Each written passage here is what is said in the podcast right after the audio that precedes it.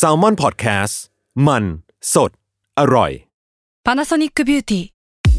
มากกว่าเครื่องเป่าผมด้วยนาโนอีเทคโนโลยีล่าสุดที่จะเปลี่ยนทุกประสบการณ์ที่คุณเคยมี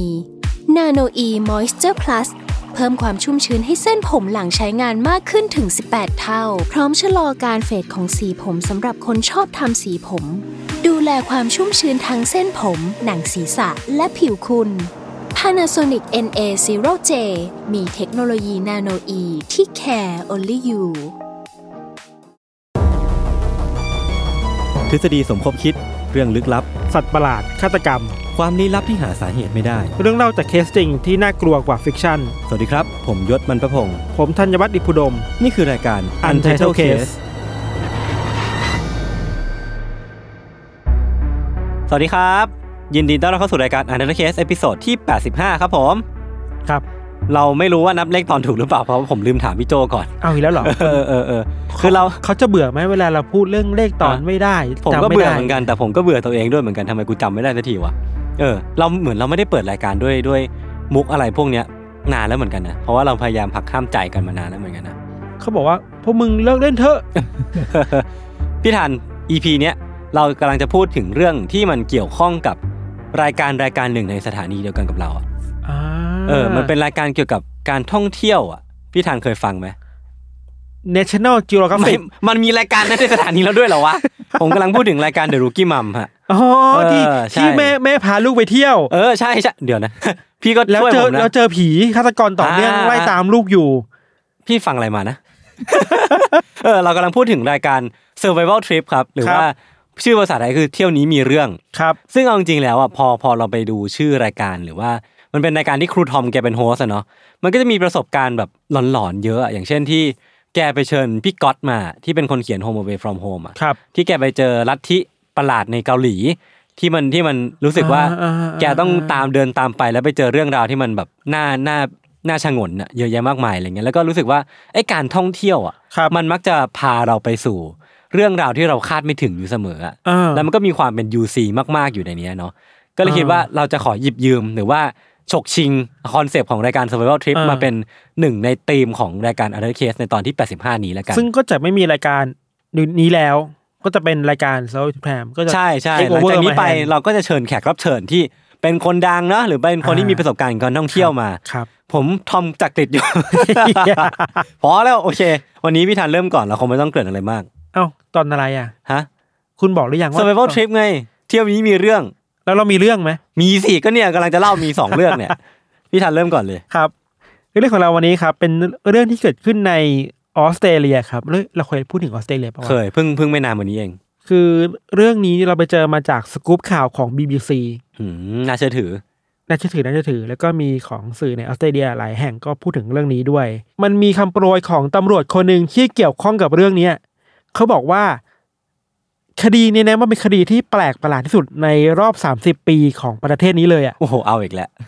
มักจะพาดหัวด้วยอะไรประมาณนี้เนาะ เออแปลกประหลาดที่สุดที่เคยเจอมาเลย แต่ว่าอันเนี้ยอันนี้ก็ต้องวงเล็บไว้ว่าแปลกประหลาดที่สุดในออสเตรเลียเนี่ยผมคิดว่าแม่งคงต้องเวียดมากๆอะคงต้องแบบสุดๆแล้วอ่ะ คือเรื่องเนี้ยครับ มันเกิดขึ้นในออสเตรเลียในปี 2016 ครับ อือหือโอ้ยก็ไม่นานวันนี้ ไม่นานเลย เป็นเรื่องเกี่ยวกับครอบครัวของตระกูลชื่อทรอม ครับ T R O M P ทรอมเนาะ ไม่ใช่ทรัมป์ใช่ไหม ไม่ใช่ไม่ใช่ทรอมตระกูลทรอมเนี่ยครับ มีแม่บ้านชื่อว่าจาโคบ้า อายุ 53 ปี พ่อชื่อมาร์คอายุ 51 ปี แล้วก็มีลูกทั้งหมด 3 คน ครับ อเรียนา29 ปี มิเชล 25 ปี แอลล่า 22 ปี ตามข้อมูลเบื้องต้นเนี่ย ครอบครัวเนี่ยก็ดูเป็นครอบครัวที่ปกติทั่วไปยศ แล้วก็พวกเขาทำทำอาชีพเป็นแบบทำไร่ทำนา อืม ทำฟาร์มของตัวเองมีปศุสัตว์อยู่ในในเมืองนะ แล้วก็พวกเขาอยู่ในเมืองที่ไม่ใหญ่มากชื่อว่าซิลเวนอันนี้เราไม่มั่นใจว่าอ่านว่าอะไรซิลเวนซึ่งตั้งอยู่ทางใต้ของออสเตรเลีย ครับ คือถ้าเคยเห็นแผนที่ออสเตรเลียมันจะมีทางขวามือของออสเตรเลียลงมาจะมีติ่งที่เป็นใต้ๆอยู่อะอยู่แถวๆนั้นแหละ อืม คือกับใต้สุดละ อือหือ เหตุการณ์ประหลาดเนี่ยครับ เกิดขึ้นในวันที่ 29 สิงหาคมปี 2016 ซึ่งอยู่ดีๆเนี่ยในวันนั้นเนี่ยนะตื่นเช้าขึ้นมาในเช้าวันที่ 29 เนี่ย มาร์กและตาโคบ้าที่เป็นพ่อและแม่เนี่ยก็ไปบังคับให้ลูกๆออกจากบ้านเว้ย อืม คือเดนมันบอกว่าเฮ้ย พวกเราต้องออกจากบ้านตอนนี้เวลานี้แล้วอะ เออ แล้วอาบน้ำแต่งตัวให้ดีนะ เราจะเดินทางไกลกันอะ อืม แล้วแบบไม่มีไม่เคยมีการเกริ่นอะไรมาก่อนกับลูกๆเลยอะ อืม แล้วที่แปลกประหลาดมากคือว่า พวกเขามีเงื่อนไขด้วยนะว่า การเดินทางออกทริปในครั้งเนี้ยครับ ห้ามลูกๆ พกมือถือไป อืม ห้ามพกพาสปอร์ตไป ห้ามพกอุปกรณ์อิเล็กทรอนิกส์ทุกอย่างไปอ่ะมีสิ่งเดียวที่ติดตัวได้คือเงินสดเท่านั้นเองอ่ะ อ่าฮะ คือแปลกมากมันคือ ไม่ใช่ทริปทั่วไปแล้วอ่ะ เออ มัน มันแปลกตั้งแต่ที่ว่าปลุกขึ้นมา แล้วก็บอกว่าอ่ะไปเก็บไปอาบน้ำอาบท่าซะเก็บของซะ เออเออ เราจะออกเดินทางไกลกัน คือ ห้ามเอาอะไรไปเลยนะ คือมันแปลกมากนะสำหรับผมนะ มันไม่ใช่แบบการบอกว่าจะไปเที่ยวปกติอะอย่างเช่น เออ เวลาแม่ เออ ชวนแม่ผมมาชวนไปหัวหินเนี่ย เออ ก็บอกว่าเอ้ยก็บอกล่วงหน้านัดล่วงหน้า เอ นะ อสิ่งที่มาร์กและจาโคบ้าบอกลูกๆคือว่าทริปนี้เนี่ยจะเดินทางไกลประมาณ 500 ไมล์อะ ครับ หรือประมาณ 800 กิโลเมตร อืม โดยเป้าหมายคือเมืองที่ชื่อว่าบาร์เทอร์ส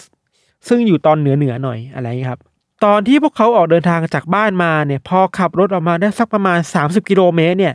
พ่อแม่ที่เป็นคนเนี่ยอยู่แถวหน้าของรถอะ่ะเขาสังเกตว่า เฮ้ย มันมีความแปลกๆเกิดขึ้นกับลูกชายมิเชลอะ่ะ คือมิเชลอะ่ะ แอบพกเอามือถือมาด้วยเว้ย อืม แล้วถ้าเป็นคนทั่วไปคนแบบดุด่าว่ากล่าวตักเตือนใช่ป่ะ อันนี้ไม่ไม่ใช่เพียงแค่ดุด่านะ คือบังคับให้มิเชลอ่ะ โยนมือถือออกไปจากนอกรถทันทีเลยอ่ะ อืม คือพวกเขามีความคิดว่า โทรศัพท์มือถือที่มิเชลมีอยู่เนี่ย มันจะเป็นอุปกรณ์ที่ทำให้ใครบางคนติดตามตัวพวกเขาได้อ่ะ อืม แกะรอยได้อ่ะ อืมอืม คือเนี่ยมันยิ่งทำแม่งเขาใหญ่แล้วว่า หนี ไอ้ อะไร ไอ้ทริปนี้หนีอะไรกันอยู่ เออ แล้วทำไมต้องการไม่ให้คนเจอคนรู้ตำแหน่งด้วยนะ เออเออเออเออ มันก็เริ่มมีความแปลกมากขึ้นทีละอย่างสองอย่างนะ หลังจากนั้นนะครับพวกเขาก็เดินทางแบบข้ามคืนอะไรอะในคืนนั้นก็มาถึงเมืองที่ชื่อบาเทอร์สได้ มาถึงวันต่อมาในเช้าวันที่ 30 สิงหาคมเนี่ย มิเชลที่เป็นลูกชายที่แบบดุบังคับไม่โยนมือถือทิ้งอะ่ะก็ตัดสินใจแยกออกมาจากครอบครัวเว้ยคือเหมือนจะสัมผัสได้ว่ามันมีอะไรแปลกๆเกิดขึ้นแล้วแหละในทริปนี้อ่ะ อืม ช่วงประมาณสักเจ็ดโมงเช้าครับ มิเชลก็ออกมาจากครอบครัวออกมาจากรถออกมาจากที่ที่พัก แล้วก็กลับบ้านเองเลยเว้ย ฮะ ไม่สนใจใครอ่ะ อ่าก ลับเองจะกลับแล้วนะไม่ไหวแล้วอะไรเงี้ย อ่าฮะ เราพักเรื่องมิเชลไว้แค่นี้ก่อน เออ คืออัปเดตแค่ว่าออกมาแล้ว มีทริปซ้อนทริปละ เออมีทริปว่าจะกลับบ้านแล้ว ไม่ ครับ ไม่ไปต่อด้วยแล้วครับ ตอนเนี้ยลูกๆก็มีเหลือแค่ลิยาน่ากับเอลล่าเนาะ ครับ แล้วก็พ่อแม่คือมาแล้วก็จาโคบ้า อืม สี่คน ซึ่งลูกทั้งสองคนเนี่ยลิยาน่ากับเอลล่าเนี่ยก็เริ่มสัมผัสถึงไอ้กลิ่นอายความแปลกประหลาดที่มันเกิดขึ้นกับพ่อแม่แล้วอะ่ะ อืม ว่า อืม เฮ้ยพวกเขาจะพาเราไปไหนกันแน่นะ แล้วน้องอะ่ะ ก็หายไปคนนึงแล้วนะ หนีไปแล้ว หนีไปแล้วอะ่ะ หลังจากนั้นนะครับ ทั้งสองคนนะครับเอลล่ากับลิยาน่าเนี่ย ก็ตัดสินใจคุยกันว่า เฮ้ยงั้นเดี๋ยวพวกเรา หนีกันไหม ก็คือชวนกันหนี หนีพ่อแม่ไหม เออ คือพ่อแม่เนี่ยน่าจะเกิดอะไรขึ้นกับพ่อแม่ไม่ไหวแล้ว ต้องหนีแล้วอ่ะทั้งแอลล่าและก็เรียน่าเนี่ย หนีด้วยการที่ไปขโมยรถของคนแปลกหน้า ฮะ ออกมาเว้ย อ่าฮะ แล้วขับหนีจากพ่อแม่เลย โอ้โห คืออันนี้มัน มันเป็นอาชญากรรมแล้วนะ มันเริ่มมีความแปลกประหลาดมากขึ้นกว่าเดิมอีกอะ เออ แต่นั้นมันก็แปลว่าการที่เขาต้อง พวกเขาสองคนเนี่ยต้องลงทุนถึงขนาดแบบ ขโมยรถคนแปลกหน้า แสดงว่าเขาต้องอึดอัดมากๆนะ ใช่ใช่ที่แปลกมากไปกว่านั้นคือว่าทั้งสองคนน่ะขับรถกลับมาทางภาคใต้อีกทางหนึ่งอ่ะคือลงมาทางทิศใต้เนาะตอนแรกมันขึ้นไปทางทิศเหนือใช่ป่ะ อืม พอมาทางทิศใต้ถึงที่เมืองที่ชื่อว่าโกลเบิลนะครับ พวกเขาก็เข้าไปรายงานตัวกับตำรวจ แล้วแจ้งความว่าพ่อแม่หายตัวไปเว้ย อืม ซึ่งก็แบบ เอ๊ะ เพื่ออะไรนะ ทำเรื่องราวให้มันซับซ้อนขึ้น ทั้งที่ตัวเองเป็นคนหนีพ่อแม่มา ครับ แต่ก็พ่อแม่ก็มีความแปลกประหลาดจริง ๆ แหละ พอมาอยู่ที่เมืองโกลเบิลเนี่ยครับ ทั้งสองคนก็ตัดสินใจว่าโอเคกลับบ้าน แต่ว่าจะไม่กลับบ้านพร้อมกันนะ อืม คือคือแยกกันกลับบ้านอ่ะ ทำไมอ่ะ คือแปลกมากอย่างที่เราบอกแปลกมาก โดยแอลล่าเนี่ยบอกว่าเธออยากจะกลับบ้านไปเพื่อเลี้ยงมาคิดถึงมาที่ฟาร์ม อืม แล้วหลังจากนั้นแอลล่าก็กลับบ้านมาเลยเว้ย อืม แล้วก็เธอก็กลับมาถึงบ้านจริงๆในวันถัดมานายศ ครับ ขณะที่มิเชลอ่ะที่หนีกลับไปก่อนเนื่องจากวันก่อนหน้านี้แล้วอ่ะ ก็กลับมาถึงบ้านด้วยเหมือนกัน โดยโดยการนั่งรถไฟกลับมา อืม ตอนนี้กลับบ้านสองคนแล้วคือมิเชลกับแอลล่า อ่าแล้วเด็กผู้ชายคนแรกอ่ะ มิเชลไง อ๋ออ๋อ โอ อ๋อ เค ใช่ใช่ใช่ ตอนนี้เหลือลูกคนเดียว อ่า คือเลียนา ครับ ที่เป็นคนต้องกำลังกลับกลับบ้านอยู่อะ ที่ยังไม่ยอมกลับ เออเคสนี้ก็แปลกประหลาดประยศ อ่า คือว่ามีคนไปเจอเลียน่าแอบขึ้นไปบนหลังกระบะของรถคันหนึ่ง อ่า แล้วคนขับรถคันนั้นน่ะเพิ่งมารู้ตัวหลังจากผ่านไปชั่วโมงกว่าแล้วอะ โอ้โห ว่ามีคนแอบมาอยู่บนกระบะ อ่า แล้วตอนที่เข้าไปพูดคุยกับเลียน่าครับ คนขับรถพบว่าเลียน่าอยู่ในสภาพที่กึ่งอัมพาตอะ อืม ขยับร่างกายไม่ได้อะ อ่าอ่าน น อกจากร่างกาย อะไรอย่างงี้ป่ะ มีคำภาษาอังกฤษประมาณว่าแบบกึ่งกึ่งๆแบบนั้นอะ ครับ แต่ว่าไม่ได้เป็นถาวรนะอาจจะแบบขยับได้นิดหน่อยอะไรเงี้ย อืมอืม นอกจากมีสภาพร่างกายที่มันดูแปลกแปลกๆไปแล้วอะเรียน่าก็ดูเหมือนจะสูญเสียความทรงจำด้วยเว้ย อืม คือจำชื่อตัวเองไม่ได้แล้วว่าตัวเองคือใคร อืม แล้วจำไม่ได้ว่ามาอยู่ที่นี่ได้ยังไงอะ อ่า ขึ้นมาบนหลังรถคันนี้ได้ยังไงก็ไม่รู้อะคือเฮ้ย นี่มันคดีอะไรเนี่ย เอ นึ อก ว่า มันในคดีหนึ่งเนี่ยมันมีทั้งคนหายเนาะไปแจ้งความคนหายพ่อแม่ เออ หาย แล้วก็อยู่ดีก็หนีออกมา เออ แล้วตอนนี้มีเรื่องความทรงจำเสื่อมแล้วก็อัมาพาตครึ่งซีกมาอีก ใช่ใช่ ชั่วคราว แล้วหลังจากที่เรียน่าถูกเจอตัวครับ อืม ทางตำรวจก็เข้าไปดูแลเธอเนาะแล้วก็พาเธอส่งไปโรงพยาบาลเพื่อเช็คอาการอะไรเงี้ย คือหลังจากที่มีการแจ้งความพ่อแม่หายเนี่ยมันก็เริ่มเป็นข่าวในออสเตรเลียแล้วแหละตำรวจก็แบบให้ความสนใจมากขึ้น ตอนนี้กลายเป็นว่ามีสามคนที่ถูกเจอตัวแล้ว อืม คือมิเชลเรียนาแล้วก็แอลล่า ครับ แต่สภาพของเรียนาดูบอบช้ำที่สุด อืม เพราะว่ามีทั้งอาการเจ็บป่วยอะไรหลายอย่างคำถามคือ แล้วที่เหลืออยู่พ่อแม่เนี่ย เออ หายไปไหน แล้วทำอะไรกันอยู่ในตอนนี้ นั่นสิ คือถ้าเราจะอยากรู้เรื่องราวทั้งหมดอะเราก็ต้องกลับไปดูที่ต้นต่อเนอะว่า คือ แบบ มาแล้วจากโคบา เออ สองคนนี้ ครับ ข้อมูลที่เราไปเจอมาจากที่ BBC เขาบอกว่า หลังจากที่ลูกๆ หนีออกมาแล้วอ่ะทั้งสามคนอ่ะ อืม มาร์คและจากโคบาตัดสินใจขับรถกลับมาทางทิศใต้เว้ย อ่ะก็กลับมาทางบ้าน กลับมาทางบ้าน ครับ เหมือนจะกลับมาตามหาลูกๆมั้งนะ อืม พอขับมาได้ประมาณสักหกร้อยเมตรนะครับ ถึงชื่อเมืองที่ชื่อว่า เราเราไม่ได้จอดถูกอ่านอ่านว่าแวงการาตา อืม พอมาถึงเมืองเนี้ย ไม่เกิดอะไรขึ้น อืม มาร์คและจาโคบ้าตัดสินใจแยกกันเว้ย เอ้า แยกทำไม แยกกันอีกแล้ว ก็ไปด้วยกันดี คือคือถ้าเป็นระหว่างทางอ่ะ มันจะมีการทั้งอยู่ด้วยกันแยกกัน อ่า ตลอดเวลาแม้กระทั่งพ่อแม่ที่แบบมาด้วยกันตั้งแต่แรกอ่ะ เออ เราถึงบอกคดีนี้มันแปลกประหลาดมากอ่ะ ใช่อย่างรีแอลล่ากับอีกคนหนึ่งชื่ออะไรนะ ที่เป็นผู้หญิงอีกคนหนึ่งอะ แอลล่าแอลล่า แอลล่ารีแอลล่ากับแอลล่าก็คืออยู่ดีก็แยกกันที่เมืองเมืองหนึ่ง เออ คนหนึ่งกลับบ้าน อีกคนหนึ่งก็ ไปอยู่บนหลังรถ เออ แล้วก็เกิดอะไรขึ้นไม่รู้ตอนนี้ พ่อแม่ก็มาแยกกันอีก เออ ทำไมอ่ะงงอ่ะ คือแปลกมากความพีคคือ หลังจากที่ทั้งสองคนพ่อแม่ตัดสินใจแยกแยกกันเดินทางแล้วนะครับ เอาตัวแม่ก่อนแล้วกัน คือจากโคบ้าที่เป็นแม่เนี่ย เปลี่ยนใจเว้ย ครับ เปลี่ยนใจเดินทางกลับขึ้นไปทางทิศเหนืออีกรอบอ่ะ คือไม่กลับมาทางบ้านแล้วอ่ะจะหนีขึ้นไปทางเหนืออีกแล้ว ไม่เข้าใจ แล้วเธอก็ถูกคนพบตัวในอีกวันต่อมามั้งนะครับ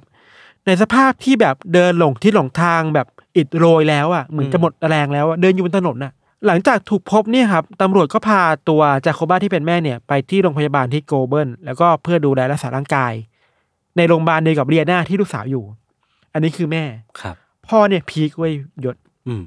ความพีคคือตอนนี้เหลือพ่อแล้วมาร์คมันมีการสอบถามพยานที่เกิดที่อยู่ในที่เกิดเหตุแล้วเจอกันคือว่า มีอย่างนี้คือ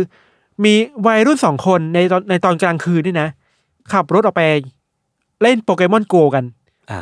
ยุคนั้นมันมีแล้ว เออ แล้วกลางคืนน่ะเขาใจะความเสพติดโปเกมอนโกป่ะ อ่า มันต้องมีแบบตัวบางตัวที่แบบอยู่ตอนกลางคืนเนี่ย อืม แล้วมันอยู่ไกลออกไปจะแบบจากเมืองอ่ะ พวกเขาก็ขับรถออกไปในชานเมืองครับ ในกลางคืนแล้วก็กำลังปั่นกันเลยอ่ะ ในระหว่างที่กำลังเล่นอยู่กำลังขับรถไปอยู่เนี่ย เขาก็เห็นว่ามันมีรถคันหนึ่งที่วิ่งสวนเลนมา อืม แล้วพอหยุดปุ๊บเนี่ย ก็มีม้าคุณม้าที่เป็นผู้ชายอ่ะที่เป็นพ่ออ่ะเดินลงจากรถ เดินมาด้วยท่าทางที่แบบสุขุมมาก มายืนหน้ารถพวกเขาอ่ะแล้วก็ยืนจ้องเว้ย อืม ยืนจ้องนิ่งๆอ่ะยศนึกภาพยศขับรถใช่ปะ อืม ถ้าขับรถไปตอนกลางคืนแล้วแบบมีคนอยู่ดีๆมีคนมาเดินจ้องหน้าเราหน้าหน้ารถอะ่ะ เออ แล้วมีแสงไฟจากรถสาดส่องเห็นหน้าเขาอยู่อะ่ะ มันก็จะมีความเป็นเงาเงาๆเนาะ คือน่ากลัวนะเว้ย เออ แล้วเขายืนนานไหมพี่ทัน ยืนยืนสักพักหนึ่งเลยยืนนิ่งๆเฉยๆอะ่ะ โอ้ย งงอ่ะ แล้วพอหลังจากนั้นน่ะ พอเหมือนจะว่าสองคนนี้กำลังจะเดินลงไปอ่ะ มาร์ควิ่งหนีเข้าป่าไปเลยเว้ย เอ้า แล้วก็ทิ้งโรเบิร์ตตรงนั้นอ่ะ เฮ้ย นี่มันอะไรวะเนี่ย คือมันเป็นทริปที่อะไรก็ไม่รู้อ่ะ เออ แล้วหลังจากนั้นหลายวันนะครับ ไม่มีใครเจอคุณมาร์กอีกเลยอ่ะ เออ จนถึงช่วงเย็นวันเสาร์หกวันหลังจากที่พวกเขาเดินออกจากบ้านอ่ะ ครับ หกวันน่ะ ถึงเจอตัวมาร์กอ่ะ อืม แล้วเจอมาร์กในสภาพที่เดินเตะเตร่อยู่บนถนนคนเดียวอ่ะ อืม หมดแรงไม่มีแรงแล้วสภาพที่แบบใจลอยไปแล้วอ่ะ พอตำรวจเห็นก็โอเค เข้าไปดูแลหน่อย เข้าไปซักถามนึกว่าเกิดอะไรขึ้นบ้างอะไรเงี้ย ม ตอนนั้นเนี่ยข่าวเนี่ยมันเป็นข่าวใหญ่มากในออสเตรเลียแล้วแหละ พอตำรวจเข้าไปดูนักข่าวเข้าไปแบบถ่ายภาพอะสิ่งที่มาร์คทำคือชูนิ้วกลางให้นักข่าวอะ เอ้า แล้วก็เป็นแบบเป็นภาพแบบพาดหัวข่าวเลยอะ อ่า ว่า เจอแล้วนะ แต่คนนี้กำลังชูนิ้วกลางชูนิ้วกลางให้แบบช่างภาพอยู่อะไรอย่าง อา เงี้ย โรแกนมิสซิ่งแมนอะไรอย่างงี้ป่ะ ดูโกรธอะไรบางอย่างดู เอออ อารมณ์แปรปรวนมากๆครับ ความแปลกประหลาดยังมีอีกเว้ย ยังมีอีกเหรอ คือพอเรื่องนี้จบทุกคนกลับมาที่บ้าน มีการตรวจสภาพร่างกายของทั้งทุกคนน่ะ ลูกๆทั้งสามคน ลูกด้วยทั้งสามคนและทั้งพ่อแม่ด้วย อืม ข้อเท็จจริงคือว่าไม่มีใครที่มีปัญหาด้านสุขภาพจิตเลยเว้ย อืม ไม่มีประวัติเรื่องการใช้ยาเลย ม สอบสวนแล้วไม่มีเหตุความรุนแรงในครอบครัวเลย ไม่มีปัญหาเรื่อง mental health เลย เออแล้วมันเกิดอะไรขึ้นอ่ะ ใช่คำถามคือแล้วมันเกิดอะไรขึ้นน่ะ อ่า ประวัติดีมากนะ ไปเช็คประวัติที่บ้านแล้วก็แบบดูไม่น่าจะเป็นศัตรูกับใครได้อะ ครับ คำถามคือ แล้วมันเกิดอะไรขึ้นกับครอบครัวทรัมป์วะ อืม ที่ทุกคนต้องรีบออกจากบ้าน อืม แล้วลูกๆหนีจากพ่อแม่ ระหกระเหิน แม่หนีจากพ่อ คืออะไรกันแน่วะอะไรเงี้ย เออ เราพยายามไปหาข้อมูลมาสองสามซอส มันมีซอสหนึ่งที่บอกว่า ไอ้เส้นทางทั้งหมดอะตั้งแต่วันแรกที่ออกจากบ้านจนถึงกลับบ้านเนี่ยพ่อแม่เนี่ยใช้ระยะทางการเดินทางทั้งหมดหนึ่งพันหกร้อยกิโลเมตร หืม กว่าจะกลับบ้านมาได้อะในทริปนี้อะ โอ้โห คือบนขึ้นเหนือลงใต้ขึ้นเหนือลงใต้อะพันหกร้อยกิโลเมตรอะยศ เยอะมากนะ มันมีทฤษฎีอยู่ เพื่ออ เออ ธิบายว่า ไอเหตุการณ์เนี่ยไอทริปนี้มันคืออะไรกันแน่ครับ อ่าฮะ สาเหตุที่แท้จริงในการต้องรีบจากบ้านคืออะไรอ่ะ ทฤษฎีนี้มันเชื่อถือได้แค่ไหน หรือว่ามันเป็นแค่การ มันมี คาดเดา มันมีความคาดเดาแล้วมันมีน้ำหนักอยู่บ้าง อ่าโอเค โอเค ทฤษฎีแรกเนี่ยมันมีคนบอกว่า พวกเขาพยายามจะหนีจากเจ้าหนี้ว่ะ อืม คือด้วยความที่อยู่ในชานเมือง แล้วก็ ครับ ทำฟาร์มอ่ะ อาจจะมีนี่เรื่องหนี้นอกระบบอะไรอย่างงี้ไหม เป็นไปได้อาจจะมีหนี้สินอะไรบางอย่างอยู่แล้ว ครับ รู้สึกกลัวว่าเจ้าหนี้จะมาข่มขู่เอาชีวิตพวกเขาอ่ะ อืม ก็เลยต้องแบบขับรถหนีออกจากบ้านให้เร็วที่สุดอ่ะ อืม มันก็ make sense นะ แต่ว่ามันก็ไม่มีหลักฐานมากเพราะว่า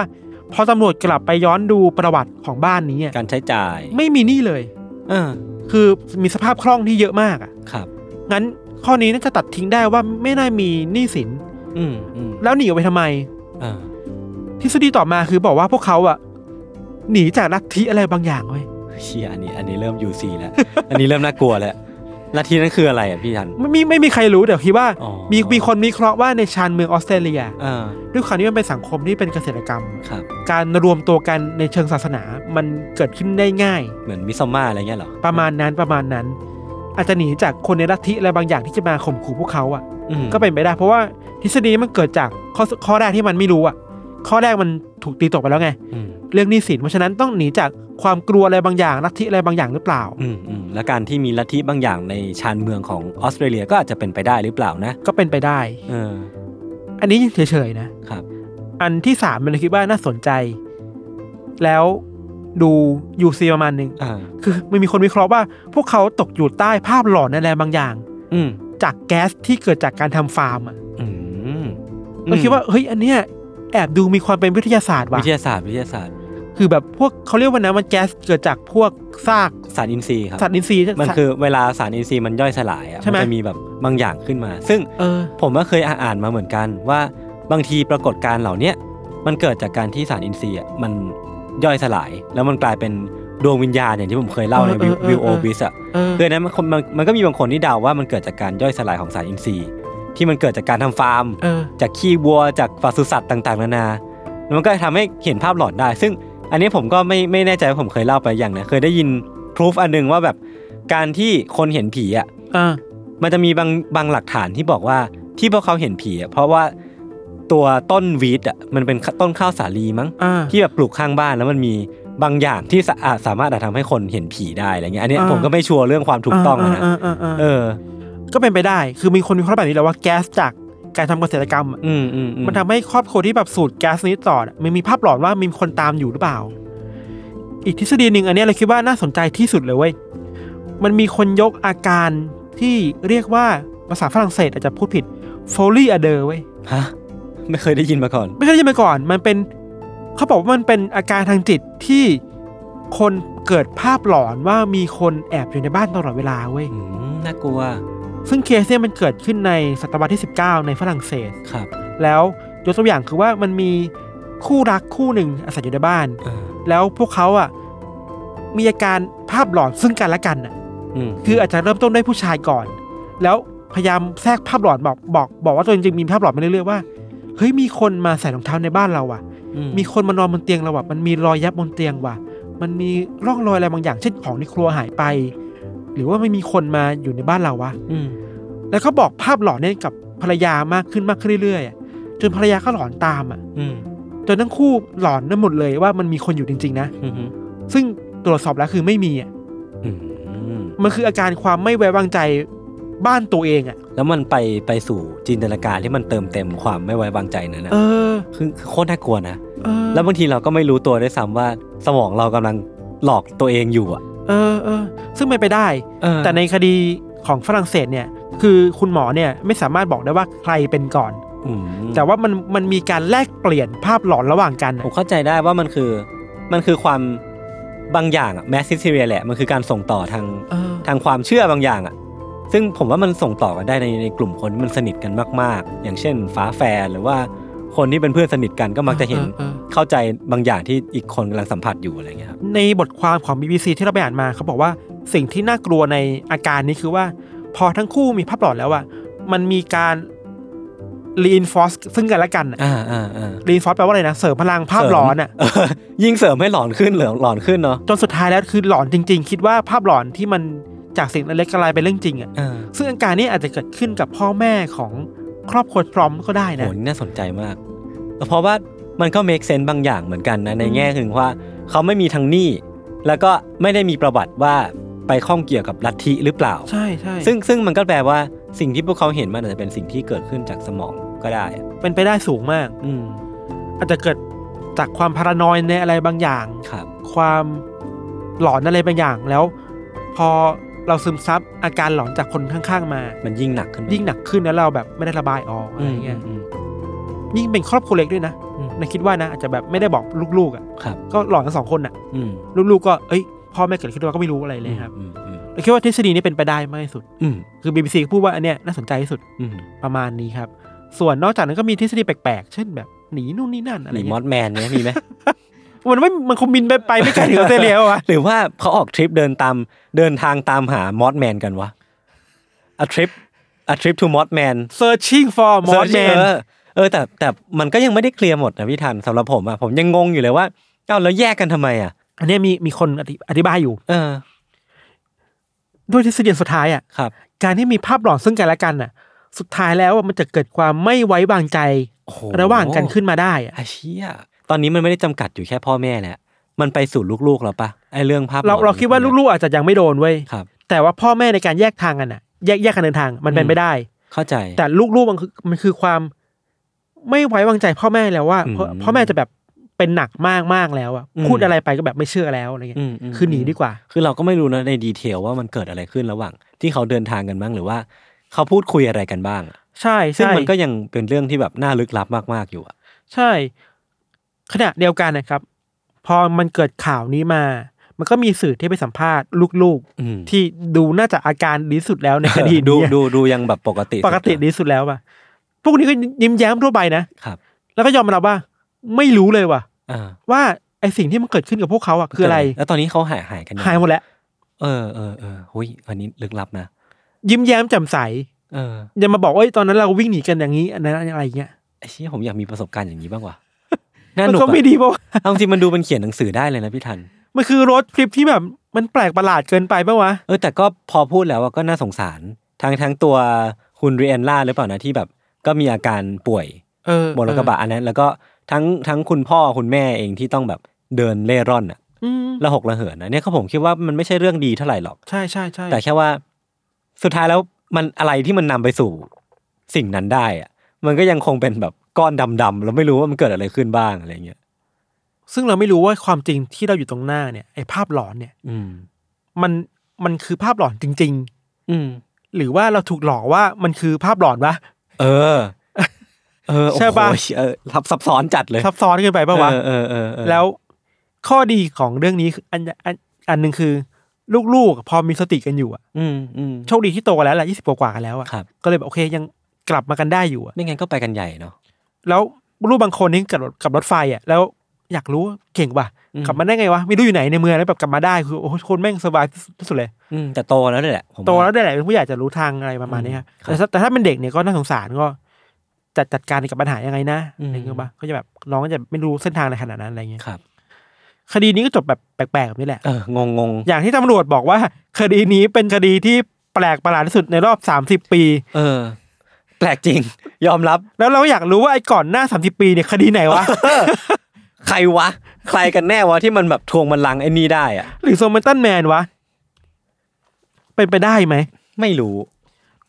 คือโซมันตันแมนเราเพิ่งเซิร์ชเนี่ย คดีมันเกิดขึ้นในประมาณ 1948 บวก 30 ก็เป็น 1978 ก็ไม่ใช่อ่ะ อืม หรือคดีฉลามเหรอ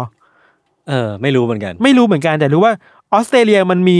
เรื่องราวที่มันซาเวตแบบเนี้ยเยอะมากอะ เอ็กโซติก เอ็กโซติ กอะ แล้วด้วยความที่มันปั่นป่วนในออสเตรเลียด้วยสภาพภูมิอากาศนี่หรอกปะ ครับ ร้อนก็ร้อนมากไปเลย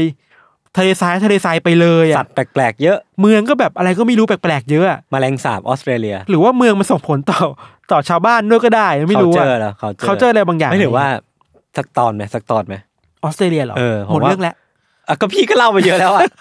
เออ หมดเรื่องแล้ว เดี๋ยวผมยังไม่ได้เล่าสักตสักเรื่องเลยนะออสเตรเลียเนี่ย ประมาณนี้ครับ สุดท้ายแล้วนี่เรามีคำถามกับยศว่า สมมุติว่าถ้ายศต้องออกไปทริปคนเดียวแบบเนี้ย อืม แล้วถูกบังคับว่าห้ามเอามือถือไป อือหือ แล้วเอาของมาได้อย่างเดียวยศยศจะเอาอะไรอะไรไปเลือกได้อย่างเดียว ไม่ใช่มือถือ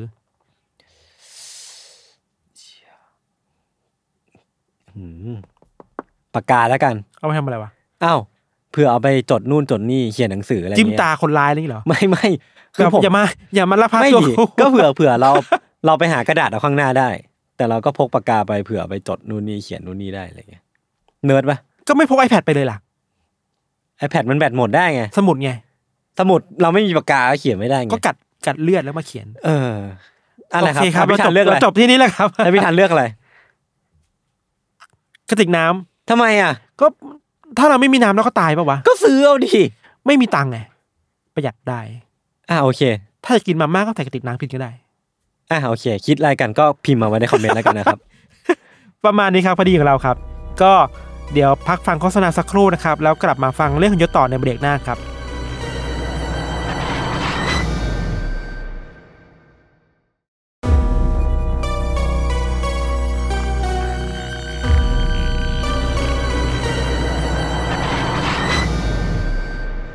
โอเคครับ ก็กลับมาอยู่ในเบรกที่ 2 ของรายการ Another Case เอพิโซดที่ 85 นะครับ ทำไมเสียงคุณดูไม่สนใจผมเลยครับ ฮะผมเบื่อแล้วเมื่อกี้ก่อนหน้าเราตีกันมาเยอะแล้วพี่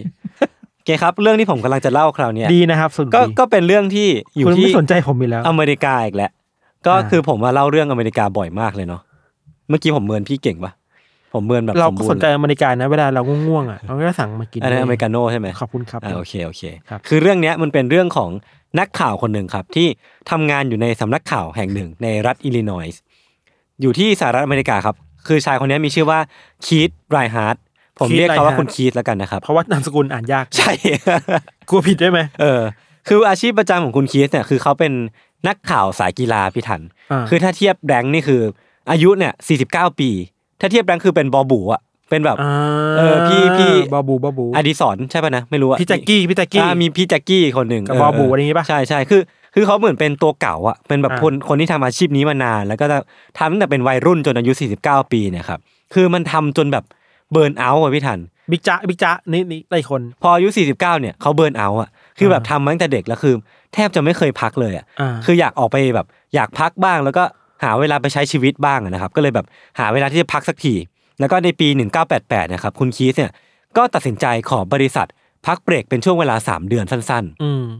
เพื่อ ออกไปใช้ชีวิตอย่างที่มันควรจะเป็นบ้างอะ อืม แล้วเขาก็มีเป้าหมายเป็นไซส์มิชชั่นว่าแบบอยากที่จะลดน้ำหนักก็เลยคิดว่าอ่ะคราวนี้แหละคือโอกาสที่ดีที่เขาจะแบบไปทำตามสิ่งที่เขาใฝ่ฝันสักทีนะฮะ อืม แล้วก็ในขณะที่เขากำลังหมกมุ่นหรือว่าคิดเรื่องการหยุดพักอยู่เนี่ยครับเขาก็ได้มีโอกาสพูดคุยกับเพื่อนคนหนึ่งทางโทรศัพท์ อืม เพื่อนคนนี้มีชื่อว่าเท็ดพาร์เกอร์คือคุณเท็ดเนี่ยเขาเป็นเจ้าของร้านกาแฟแห่งหนึ่ง ที่เมืองเมืองหนึ่งที่ชื่อว่าซิลเวอร์พลูมอยู่ที่รัฐโคโลราโด ครับ ซึ่งในการพูดคุยครั้งเนี้ยครับคุณเท็ดเนี่ยก็ได้เล่าถึงวิถีชีวิตที่ซิลเวอร์พลูมอ่ะให้กับคุณคีสฟัง คือพอเขาขายฝันประมาณหนึ่งอ่ะคุณเท็ดก็บอกว่า เอ้ย มึงอยากพักใช่ไหมมึง อืม มาอยู่ที่เดียวกับกูสิ มันเป็น อืม ชีวิตที่ดีมากเลยนะ คุณจะได้แบบหลีกหนีจากความวุ่นวายในเมืองใหญ่ๆที่คุณใช้ชีวิตอยู่ มาอยู่ในเมืองที่สงบเงียบๆที่มันสวยงามมากๆแบบเนี้ยนะครับ ครับ คุณคีสเนี่ยพอฟังเพื่อนป้ายยาแล้วเนี่ยก็ก็ก็รู้สึกสนใจในสิ่งที่คุณเท็ดบอกมากๆ อืม ก็เลยแบบเริ่มวางแผนบอกภรรยาว่าแบบจะไปอยู่คนเดียวสักพักที่ซิลเวอร์พลูมนะในภาพฝันของเขาเนี่ยที่นั่นนะครับที่ซิลเวอร์พลูมเนี่ยเขาจะไปปักหลักที่บ้านแห่งหนึ่งเขียนนิยายตอนเช้า ตอนบ่ายออกไปปีนเขาเล่นๆ แล้วก็ อืม แบบออกกำลังกายเพื่อที่จะลดน้ำหนักของเขา ซึ่งมันเป็น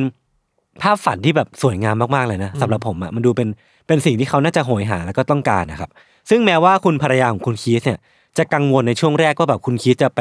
รอดหรือเปล่าหรือว่าจะยังไงก็ตามเนี่ย อืม แต่สุดท้ายเธอก็อนุญาตให้เขาไป แล้วก็คุณคีสเนี่ยก็ได้ออกเดินทางไปคนเดียวนะครับ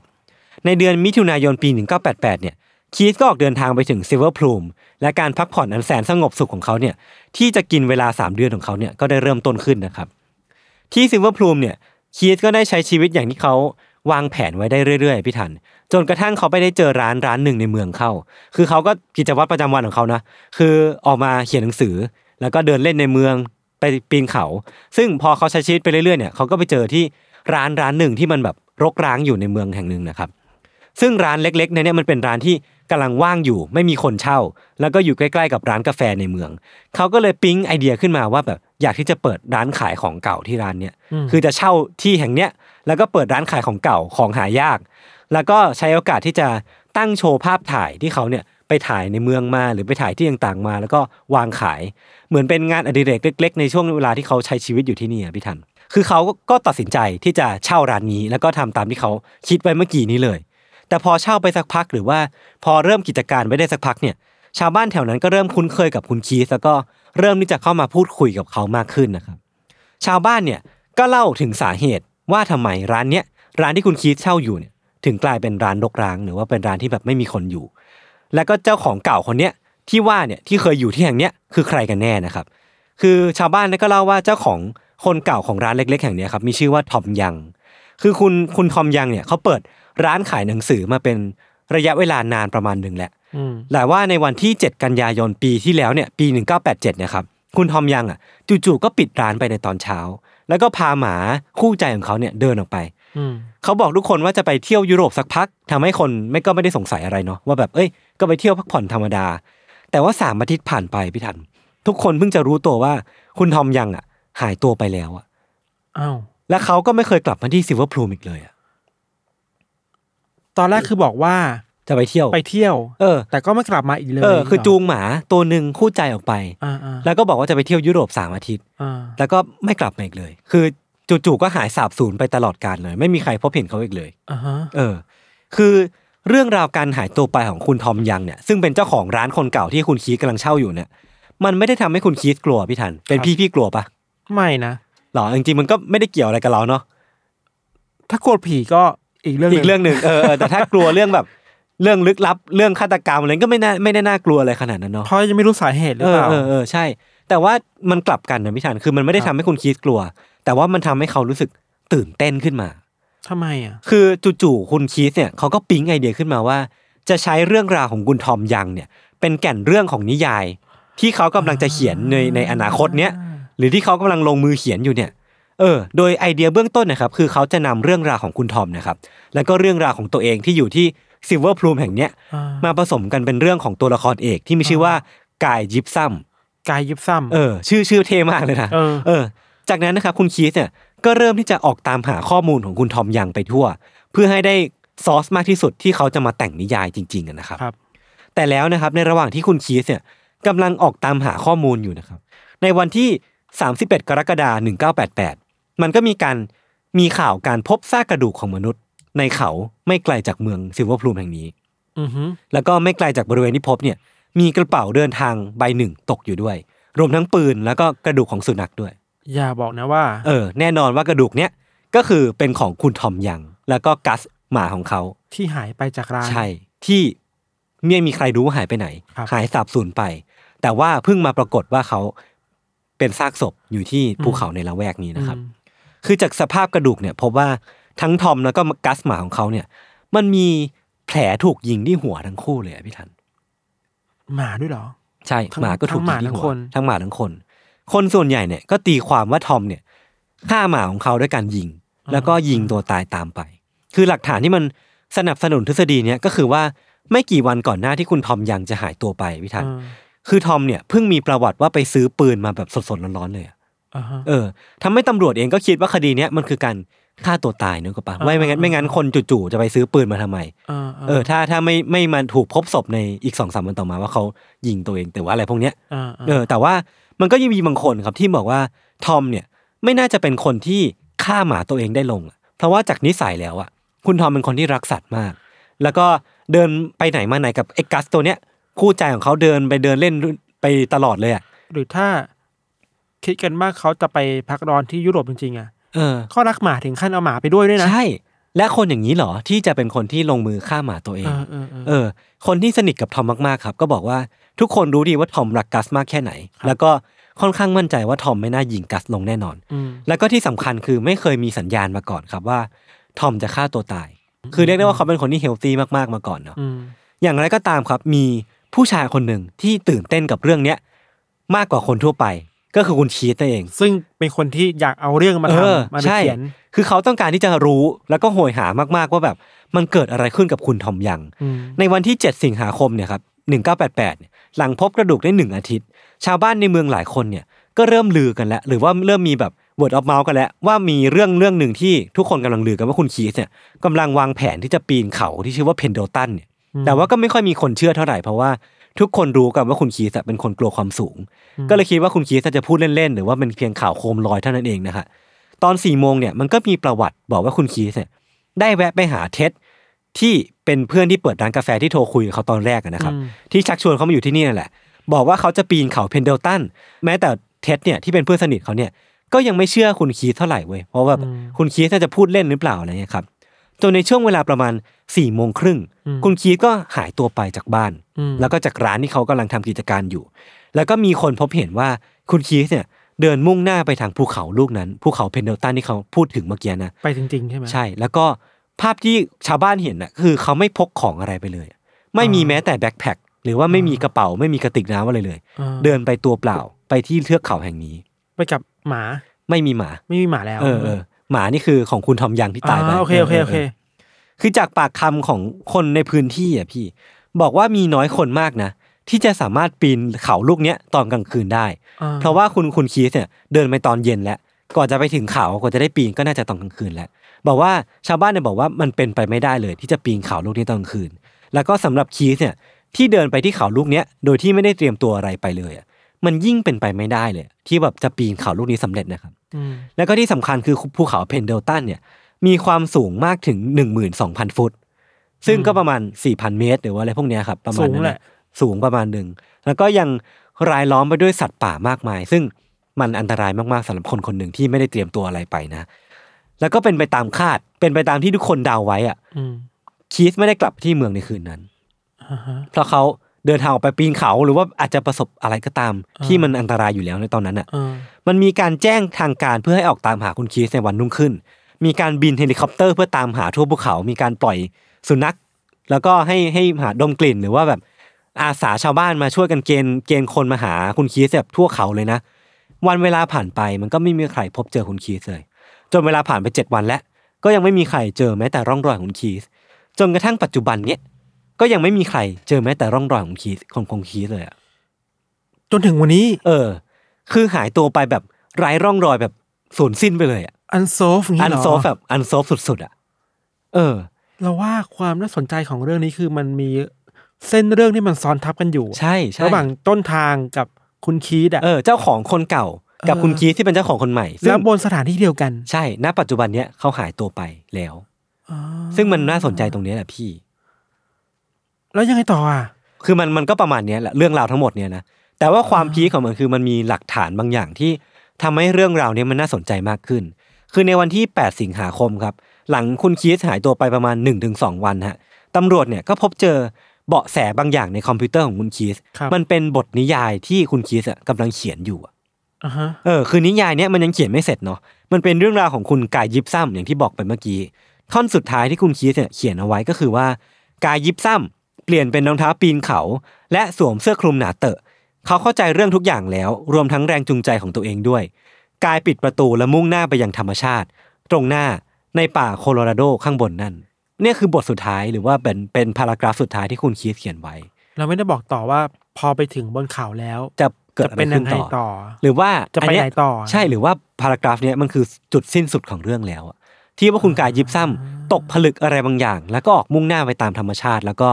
ไม่ได้กลับมาอีกเลยเหมือนที่เหมือนที่คุณคีสเป็น โอ้โห อันนี้อันนี้ผมว่า ลึกลับ ต้องตี นะ ความอ่ะต้องตีความมากๆอะ เราฟังกลับขนลุกว่ะ ไม่รู้เพราะว่าอะไรแล้วนึกนึกถึงภาพจริงๆมันไม่มีแค่สองอย่างมีสามเส้นเส้นเรื่องอ่ะ เออ คนแรก คนที่สองและตัวละครใน เออ นิ ตัวละครในนิ ยาย าย ยใช่ใช่ใช่ คือสามคนนี้ เดินบนเส้นทางเดียวกัน เออ เชี่ย คือไม่รู้ว่าสุดท้ายแล้วคุณคีสมันเกิดอะไรขึ้นกับคุณคีสกันแน่นะ อ่า เออซึ่งซึ่งผมรู้สึกมันน่าสนใจมากๆนะฮะแล้วก็ในคอมพิวเตอร์เนี่ยตำรวจยังเจอโน้ตที่คุณคีสเนี่ยจดเอาไว้ด้วยว่า โอ้พระเจ้า ฉันอยากออกเดินทาง ฉันอยากออกเดินทางจนฉันตาย อ่า โดยที่มีภูเขาเป็นห้องนั่งเล่น และหลังคาเดียวที่มีคือท้องฟ้า อ่า คือคือมันแปลว่าคุณคีสเนี่ยต้องการที่จะออกเดินทางไปยังโลกกว้าง แล้วก็ไม่กลับมาที่โลกแห่งนี้อีกเลยหรือเปล่าอะไรเงี้ยครับ หรือแค่อยากจะแบบกลายเป็น ไม่อยากเป็นใครแล้วอ่ะ เออเออเออ ซึ่งทั้งสองคดีที่หายตัวไปหรืออ ม เสียชีวิตไปก็ไม่สามารถระบุสาเหตุได้แน่ชัดใช่ป่าวว่า ใช่ครับใช่ คดี ใช่ แรกก็ไม่สามารถบอกได้ว่าฆาตกรรมหรือเปล่า ถูกต้อง สองก็ไม่รู้ว่าหายไปไหน ใช่ใช่ มันคืออันโซฟ ในอันซอฟอีกทีหนึ่ง ในอันโซฟและในนิยายที่อันโซฟ เออเออเออเออ นี่โหนี่โคตรอินเซพชันเลยนะเว้ย ใช่ หรือว่า ทั้งหมดนี้มันเกิดขึ้นอะไรไปพาราเรลด้วยกัน แล้วก็แบบงงสะท้อนซ้อนทับกันตามไทม์ไลน์ เออ เอ ว่ะ อเออคือหลายคนน่ะพี่ทันก็ตีความสิ่งที่คุณคีสเนี่ยเขียนว่ามันอาจจะเป็นจดหมายที่บอกว่าเขากำลังจะไปฆ่าตัวตายหรือเปล่าอะไรเงี้ยซึ่งซึ่งถ้าจะตีความอย่างนั้น ผมว่าก็ตีความได้ หรือว่าถ้าตีจะตีความในแง่ของการที่มันเป็นโนเวลชิดชนิดหนึ่งอ่ะเป็นฟิกชันชนิดหนึ่งอ่ะ มม ก็ก็ก็ได้เหมือนกัน ม เออ แต่ที่ว่าแปลกก็คือมันมีความย้อนแย้งบางอย่างของหลักฐาน เช่นเช่น คืออาทิตย์ก่อนหน้าที่คุณคีสเนี่ยจะออกเดินทางไปยังเขาแห่งเนี้ยแล้วก็หายตัวไปเนี่ย ครับ เขาเนี่ยส่งจดหมายกลับไปยังที่ทำงานของเขาอะพี่ทัน อ่า บอกว่าเขาอยากกลับไปทำงาน แล้วก็เขียนข่าวเรื่องชิคาโกบูสมันแปลว่าเขาไม่ได้ต้องการที่จะฆ่าตัวตายหรือเปล่านะ ถ้าต้องการที่จะฆ่าตัวตายจริงทำไมถึงต้องส่งจดหมายกลับไปยังที่ออฟฟิศของตัวเองด้วย อ่าฮะ คือผมคิดว่ามันก็เป็นความย้อนแย้งบางอย่างที่ เราก็ไม่รู้ว่าว่าในใจของคุณคีตตอนนั้น เขาคิดอะไรอยู่กันแน่นะครับ คืนก่อนหน้าที่เขาจะหายตัวไปเนี่ย คุณคีตเนี่ยก็ได้ไปเข้าร่วมปาร์ตี้แห่งหนึ่ง แล้วก็ได้มีบทสนทนากับผู้หญิงที่ชื่อว่าเกรตา ครับ ซึ่งอาจจะเป็นเบาะแสที่อธิบายเรื่องบางอย่างได้ คือมันก็มีบางคนที่แบบว่าคืนนั้นอ่ะ คุณคีกกับคุณเกรตามีการพูดคุยด้วยท่าทางที่ไปในเชิงแบบชู้สาวประมาณนึงอ่ะ อืมอืม คือถ้าเราจะไปฆ่าตัวตายอะทำไมเราถึงต้องไปเฟลิร์ตหรือว่าไปจีบคนคนหนึ่งด้วยวะ ม อันนี้ผมคิดว่ามันก็มันก็มีความน่าคิดบางอย่างว่าถ้าคุณคิดจะฆ่าตัวตายจริงทำไมเขาถึงมีแอคชั่นอย่างนี้นะฮะ อืม แล้วก็การค้นหาคีสเนี่ยมันต้องหยุดลงครับ เมื่อมีนักบินสำรวจคนหนึ่งที่เกิดอุบัติเหตุเครื่องบินตกแล้วก็เสียชีวิตจากการ อืม ค้นหาคุณคีสนะครับ อืม ทำให้การค้นหาเนี่ยมันต้องถูกหยุดลง แล้วก็คีสก็ยังคงเป็นคนที่เป็น missing person จนถึงปัจจุบันเนี้ยนะฮะ อืมม เอออื มเรากลับคิดถึงคดีหนึ่งในญี่ปุ่นเมื่อสักประมาณ ปีหกศูนย์อ่ะ อืม สามปีที่แล้วป่ะ เออสามปี สามปีที่แล้วที่ญี่ปุ่นน่ะ คือมีเรื่องราวที่มีคดีดังอ่ะจนน่าจะรู้คดีฆ่าชำแหละศพใน อืม บ้านน่ะ อือฮึ ซึ่งคนที่เรียกให้คนมาที่บ้านน่ะใช้ทวิตเตอร์เป็นช่องทางหลักใช่ปะ อ๋อ แล้วมี นึกออกแล้ว แล้วมีอยู่เคสหนึ่งที่ไม่แน่ใจว่าเป็นวัยรุ่นผู้หญิงหรือเปล่านะ